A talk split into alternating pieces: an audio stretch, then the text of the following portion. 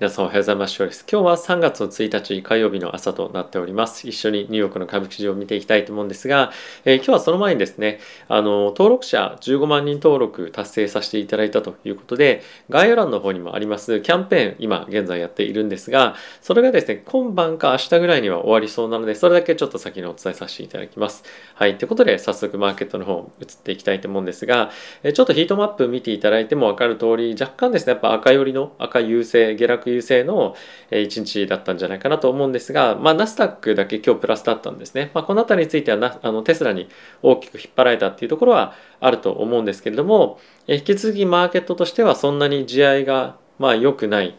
えー、今局面が続いているかと思います。でとはいえなんですけれども、まあ、徐々にですね事態は収束の方向というか、まあ、その最悪期を出したっていうようなま、方向感にセンチメントとしては向かっているんじゃないかなと思うんですね。で基本的には今短期的なイベントとしてロシア・ウクライナ情勢が今現在ありますと。でこれに加えて中長期的にやはり非常に重要になってくるのが FOMC を通じての利上げどれぐらいあるのかとかあとは今後 QT というふうに言われているバランスシートの縮小のまあ、方向性だとかスピード感だとか方法とかそういったことが非常に重要になってくるかと思うので今日はその辺を中心にカバーをしていきたいかと思っております。で、えー、まずはですね指数の方から見ていきたいと思うんですが今日はその前にですねあのこのチャンネルはですねファンズ株式会社様にスポンサーになっていただいております。ファンズはですね個人が企業に対して貸し付けという形でえー、間接的に投資ができるプラットフォームになってまして主に年収500万円前後で資産1000万円前後の方々が利用されているサービスになってますのでぜひ概要欄の方にありますのでチェックしてみてください。はい、ということで、えー、指数見ていきたいと思うんですが、えー、ダウはですね、マイナスの0.49%、S&P がマイナスの0.24%、ナスダックがプラスの0.41%、ラッセル2000がプラスの0.41%となっておりました。で、えー、金利なんですけども非常に今日大きく動いていました後ほども一緒に見ていくんですけれども2年債もですね10ベースポイントぐらいの下落で10年債は13.7ベースポイントの下落で1.83というところまで下がっておりましたで、えー、ドル円なんですけれどもはい、114.93というところで、まあ、115円はちょっと割ってはいるんですが引き続き、えー、いい水準というのは維持されているかと思います。で今日はですね、まあ、引き続きあのロシア・ウクライナ情勢というところもあって原油がですね、まあ、5%弱ぐらい上がっていて、まあ、95.81というところまで上がっております。で引き続きやはり緊張感がま反映されてからゴールドも1911ドルというところで推移をしているような状況になっていてまだまだマーケットとしては、ま、安心感を持って挑めるっていう感じではないのかなと思ってはいます。でセクター別で見てみるとやはり引き続きエネルギー関係がまあパフォーマンスかなりいいような状況になっていて、えー、まだまだこのコモディティ価格の高止まりもしくはそのさらなる上昇というところはマーケットとしては、まあ、あの他にお金をどこに振り分けるかっていうところも含めてちょっと難しいような状況ではあるかと思うんですがやっぱりコモディティ価格の上昇は、まあ、避けておれないかなというような今マーケットは見ているんじゃないかなと思っております。で、えー、結構興味深いなと思ったのがえっ、と、先ほども申し上げた金利なんですが、えっ、とですね、約2年債、まあ12ベースポイントぐらいの下落になっていて、まあ窓開けみたいな感じで今下がってるんですよね。で、これはちょっと先ほども申し上げた通り、ちょっとロシア・ウクライナ情勢が、まあ、あの改善というかの方向に向かっているようなえー、まあ一つのかあの、まあ、流れもあるのかなと思うのとあとはですね今日ウォール・ストリート・ジャーナルでもえっ、ー、と、フェットの見通しですね、まあ、フェットというかその FOMC の見通しも今日新しく出ていて、え3月のタイミングでの利上げっていうのはやはりまあ25ベースポイントでしょうというところでちょっと行き過ぎた利上げの織り込みっていうところが今若干落ちてきているのかなと思います。ただし1年間の利上げ幅っていう意味で言うともしかすると予想よりももっと利上げしていかなきゃいけないんじゃないかっていう見方の方がまあ、強まっていることは確かかなと僕は思っています。なので、まあ、今回短期的に金利下がってきてますけれども、まあ、これはあの今後どんどんどんどん下がってきてしまうというよりも、まあ、ちょっと一時的に3月のタイミングでの利上げ織り込みが弱まったということぐらいなのであまりそのマーケットが大転換する方向転換するみたいな感じでは、正直ないのかなと思っています。はい、であとはあの気になるポイントとしてえ今日はですねあの結構その EV 銘柄っていうのは買われてたんですね今日すごい原油上がってたっていうこともあって今後やっぱりその原油高もそれがガソリン高っていうところが非常に長く続いていく中でじゃあどこにお金が一般市民の人が使うのかとかっていうところを考えてみるとやはり EV 関連とか、まあ、ソーラーとかそういった銘柄に今バシバシ資金が入っているような感じになっていますと。まあプラスそれに加えて引き続きロシア・ウクライナ情勢が長引くもしくはその収束に向かったとしてもロシアへの継続的な制裁っていうのはある程度続くんじゃないかということもあって、えますますですねやっぱりその物価上昇っていうところに焦点が集まっていくような今マーケットの流れになっているんじゃないかなと思っております。はいまあ、結構その辺があのしばらくの間ストーリーとしては重要になってくるポイントになっているんじゃないかなと思うんですね。あとはそれに加えて非常に面白いなと僕が思っているのは、まあ、仮想通貨の動きですね。え今日ビットコインに関しては非常に大きく上昇していてまあ、結構これはいろんな理由があると思います。一つは短期的に利上げの織り込み具合というか3月の利上げの織り込み具合っていうのが大きく下がったっていうところと、まあ、あとはですねやっぱりそのビットコインへの需要っていうのが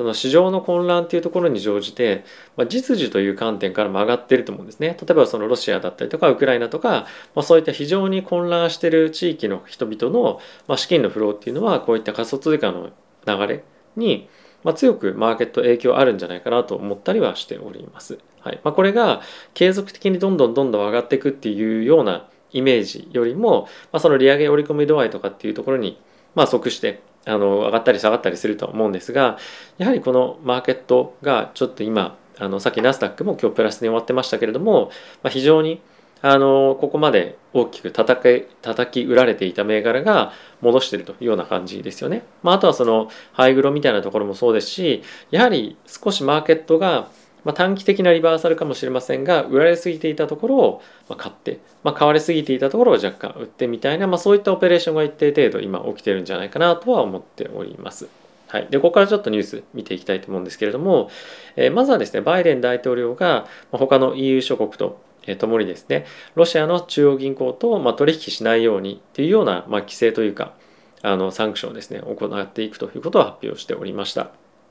で、えー、SWIFT もですね完全にというか完全にではないんですけどあのシャットダウンしてえロシアの銀行が、まあ、あのビジネスをできないように、えー、していくっていうところをいよいよ本格的に進めていくと。でこれっていうのは諸刃の剣っていうんですかねであの例えば日本企業だったりとか他の外国企業でもロシアの銀行っていうのはこのロシア地域でビジネスをやってる限り、まあ、使うんですよね。でこれロシア国内だけじゃなくてロシアの周辺国っていうのは結構そのロシアの銀行に依存しているところが非常に多かったりもするので結構広域であの影響が出てると思います。でこの急展開っていうのが非常にあのマーケットは驚きだったと思うのでこれに対して準備できてなかった企業とかって非常に多いと思うんですよね。なのでこれをこれを機に、まあ、さらにインフレが加速したりとか、まあ、あとはその関連企業が、まあ、結構そのデフォルトじゃないんですが、まあ、資金払えなかったりとか、まあ、ショートタームの資金運用とかっていうのが非常に難しくなる局面が、まあ、今、えー、来るんじゃないかと思います。なのでやっぱ3月のタイミングって、えー、グローバルに見ても資金が足りないような局面になったりしかねないと思うんですよね。なので、ちょっと50ベースのポイント、50ベースポイントの利上げっていうのは非常に難しい局面だっていうのは、まあ、正直あると思います。まあ、それとは別に、アメリカ国内非常にインフレ圧力が強いので、まあ、どうしてもやっぱり利上げをやらなきゃいけないということで、まあ、25ベースポイントの利上げっていうところが、まあ、現在マーケットではコンセンサスになっているかと思います。ただし、えー、と今後積極的にまあ、この記事の中で言われているのはやっぱりどっかのタイミング特にやっぱ夏ぐらいのタイミングで、まあ、一旦50ベースポイントぐらいの利上げしないんじゃいけないしないといけないんじゃないかというふうにも言われてはいるのでその1年間で見た時の利上げ幅はまあ、変更なくてタイミングだけっていうところではあると思うので、まあ、これだけが理由で今もし上げているのであれば、まあ、この上昇はそんなに続かないかなと思っております。あとはですねあの4月5月6月ぐらいのタイミングで5月6月だったかな？のタイミングで、えー、フェットがですね、あの QT バランスシートの縮小というところをやっていくということが、まあ、今のところは議論の焦点になるだろうというふうに言われていて、まあ、この辺りのですねあのスピード感だったりとかを、まあ、次の FOMC の後の、まあ、パウエル議長のですね質疑応答とかでいろいろと聞かれてマーケットは予僕んでいくみたいな感じの、まあ、シナリオも十分にあるんじゃないかなと思うので、まあ、その利上げ織り込み止み具合が、まあ、下がったからといって上がっているマーケットとかはちょっと危険かなと個人的には思っております。一応ですねあのこの3月のタイミングでの50ベースポイントの利上げっていうのはもう6.6%の織り込みまで下がってきてしまっているので、まあ、ほぼもうなしでしょうというようなのが今マーケットのコンセンサスになっております。はい、で、えこれ結構興味深いニュースまた出ていたなと思ったのがゴールドマン・サックスがですねインフレの今後のアウトルックというか見通しを情報修正していました。で、これに伴って FED のですね利上げの幅も上げていて2023年までに11回の利上げをあの2023年の終わりまでですね11回の利上げを行うというのを今予想していますと。で7回が2022年で4回が2023年になっていてでこれまでの予想よりも、まあ、1回だけ利上げ幅を上げたというような予想に現在なっております。なので、まあ、今年もうどんどんどんどん利上げを織り込んでいくまあ、あのスピード感っていうのは結構ですねこの11回利上げっていうところに、まあ、徐々にシフトしていってるなっていうのは正直あるかと思います。ただしあのまあまだ分かんないっていうのは現状だと思うんですけれどもこのロシア・ウクライナ情勢が厳しい方向に話が進めば進むほどインフレ圧力っていうのは非常に高まると思いますしロシアからの天然ガスだったりとか原油の供給っていうところが、まあ、ある程度の期間シャットダウンされるとやっぱりそれだけインフレ圧力っていうのはかかりやすいと思うんですよね。でバイデン大統領っていうのはそれもやはり分かっているのでできるだけロシアを刺激しないようにあのやりたいっていうふうな思いはある一方でなかなかその欧州各国とか、まあ、日本も含めて、えー、まあそういった方向に、まあ、流れている中で、まあ、自分たちが何もしないっていうのは、まあ、あの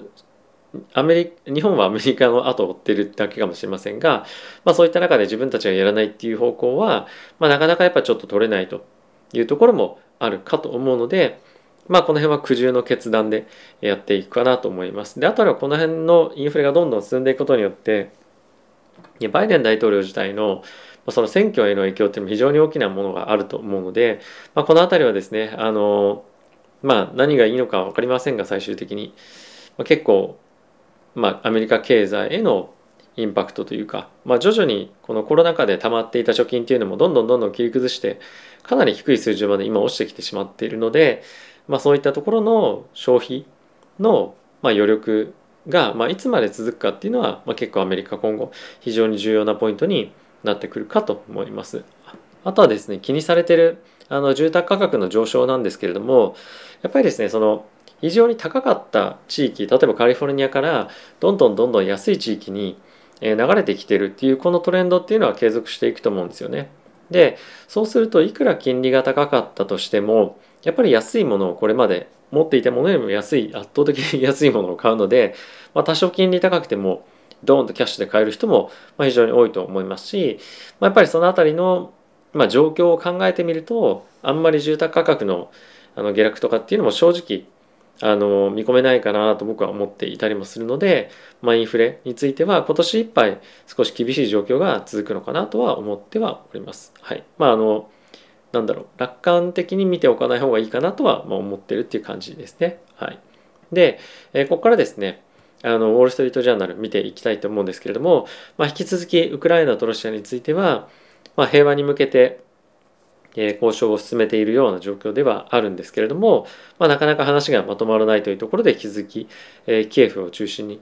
え戦闘が続いているというような状況になっています。でここで結構ポイントというか重要だなと僕は思っているのは、ま、結構ですねロシア国内のその兵士に関しては状況を分かっていないながらその訓練というふうに言われて戦場に送られてる人とかっていうのは今結構いるらしいんですね。まあ、ある意味騙されてみたいな人がいてその結構士気が下がってる低いと。でプラスあの今やっぱロシアはそんなに戦争に使えるお金がないので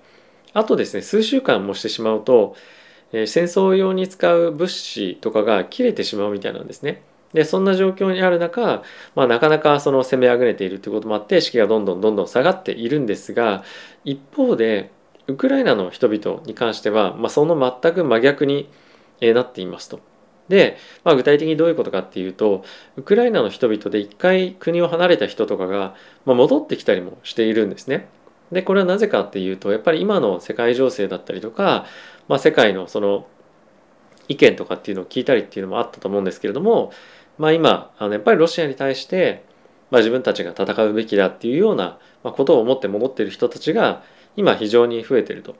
やっぱりそのロシアとウクライナの人々のそのこの戦いに向けての気持ちがまあ大きく違うっていうのはあのウクライナが非常に善戦している大きな理由の一つじゃないかなと思いますし、まあ、やはりそういった気持ちが世の中の人々の世界のその心を打ってより強いサポート支援を得られているようなところにつながってるんじゃないかなと思います。まあこういったところもあってちょっとこの戦争というか、あのこの状況は長引きそうだなというのはあるんですけれども長引けば長引くほどロシアにとっては厳しいですしロシアにとって厳しいということは、まあ、より厳しいサンクションが次から次へとどんどん出てくることかと思いますのでさらなるインフレの圧力っていうのは継続して、え、起きやすくなるんじゃないかなと僕は思っております。はいまあ、そうすると株式市場も、え、必然的に厳しくなってくると思うので、まあ、中長期的に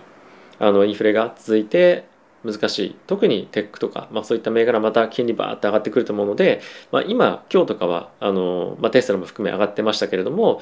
まあ、そういったシナリオがいつまで続くかっていうのは少し、えー、まあ疑問かなと思ってますただし、まあ、その中でどの銘柄買うかっていうのはまた別の話だと思うのであのそこはまあ個人個人の意見いろいろと意見があるかなと思っております。はい。まあ、他はですね、今日お話しした、あの、ところが中心かなと思います。基本的には、ロシアとウクライナの、交渉がどうなっているか。あとは、え、再来週ですかね、に行われる、えっ、ー、と、FOMC の結果がどうなるか。プラス、まあ、あとはそれら、もろもろのそのウクラ、ロシア・ウクライナ情勢が、まあ、どどれぐらい続くかっていうところからのインフレ圧力ところが、まあ、中心かなと思っています。まあ、あとはですね、結構その、今、またあのどこの株式に投資をするか。例えば今だったらエネルギーすごいエネルギーじゃ EV か。EV が非常に安くなってるというかあの注目されてるよねみたいな話にはなってはいるもののじゃあバリエーションがものすごい安いかっていうとまあそうでもないと。いうのがまあ現実である中でなかなか株についての積極的な投資はしづらいよねみたいな声ももちろん一部では出てますと。なのでまあこれはどれぐらいのスパンでえー、投資軸を見てるかっていうのでかなり大きく変わってくるので、えー、結構資金がこれだけボラティティが高いタイミングだと、まあ、入れづらいっていうのは現状実際はあるのかなと思っています。でプラス毎日毎日本当に状況が変わるのであの今日がそこだ明日がそこだうわまだ下がるうわ上がるみたいな感じに、えー、ついていくっていうよりも一旦ちょっとマーケットが落ち着くまで、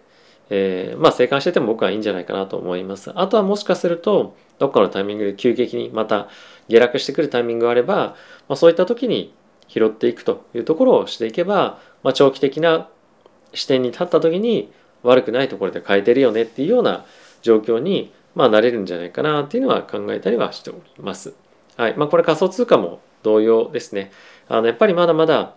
あの資金が流れ込んでいくであろう仮想通貨のマーケットだったりとかさっきの EV もそうですけれどもやはり基本は長期で見ると成長産業に資金を入れるというのが、まあ、基本かなと僕は思っております。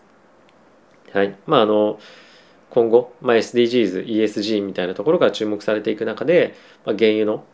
ところがどんどんどんどんその投資がしぼんでいくけれども需要も高まっていくので価格が上がっていって株価も上がりみたいなストーリーも、まあ、正直ありかとあの全然思います。ただまあどういうところに投資をするのが好きかとかっていうのもあるかと思うのでまあそれは人それぞれ自分のまあ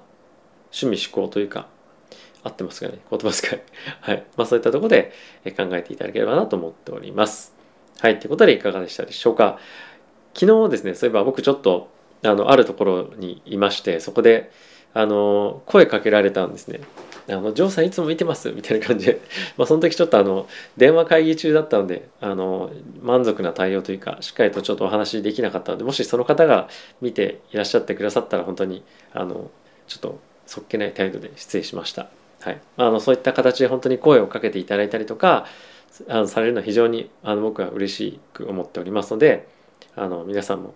声かけてくださいってわけじゃないんですが、あの、ちょっとそういう不手際がもし、もしあった場合でも、あのちょっとそういうのにあんまり慣れてないともああるので、そういった対応になってしまうこともありますのでちょっと先に謝っておきますすいません。はい、ということで引き続きマーケット、えー、渋いような状況ではあるんですが焦らずですね本当に今有事の時でもあるので、まあ、焦らずあのしっかり状況を見極めながらやっていくというところを優先して言っていただければなと思います。はい、あの資産をまずは守るというところが中心かと思います。はい、ではまた次回の動画でお会いしましょう。さよなら。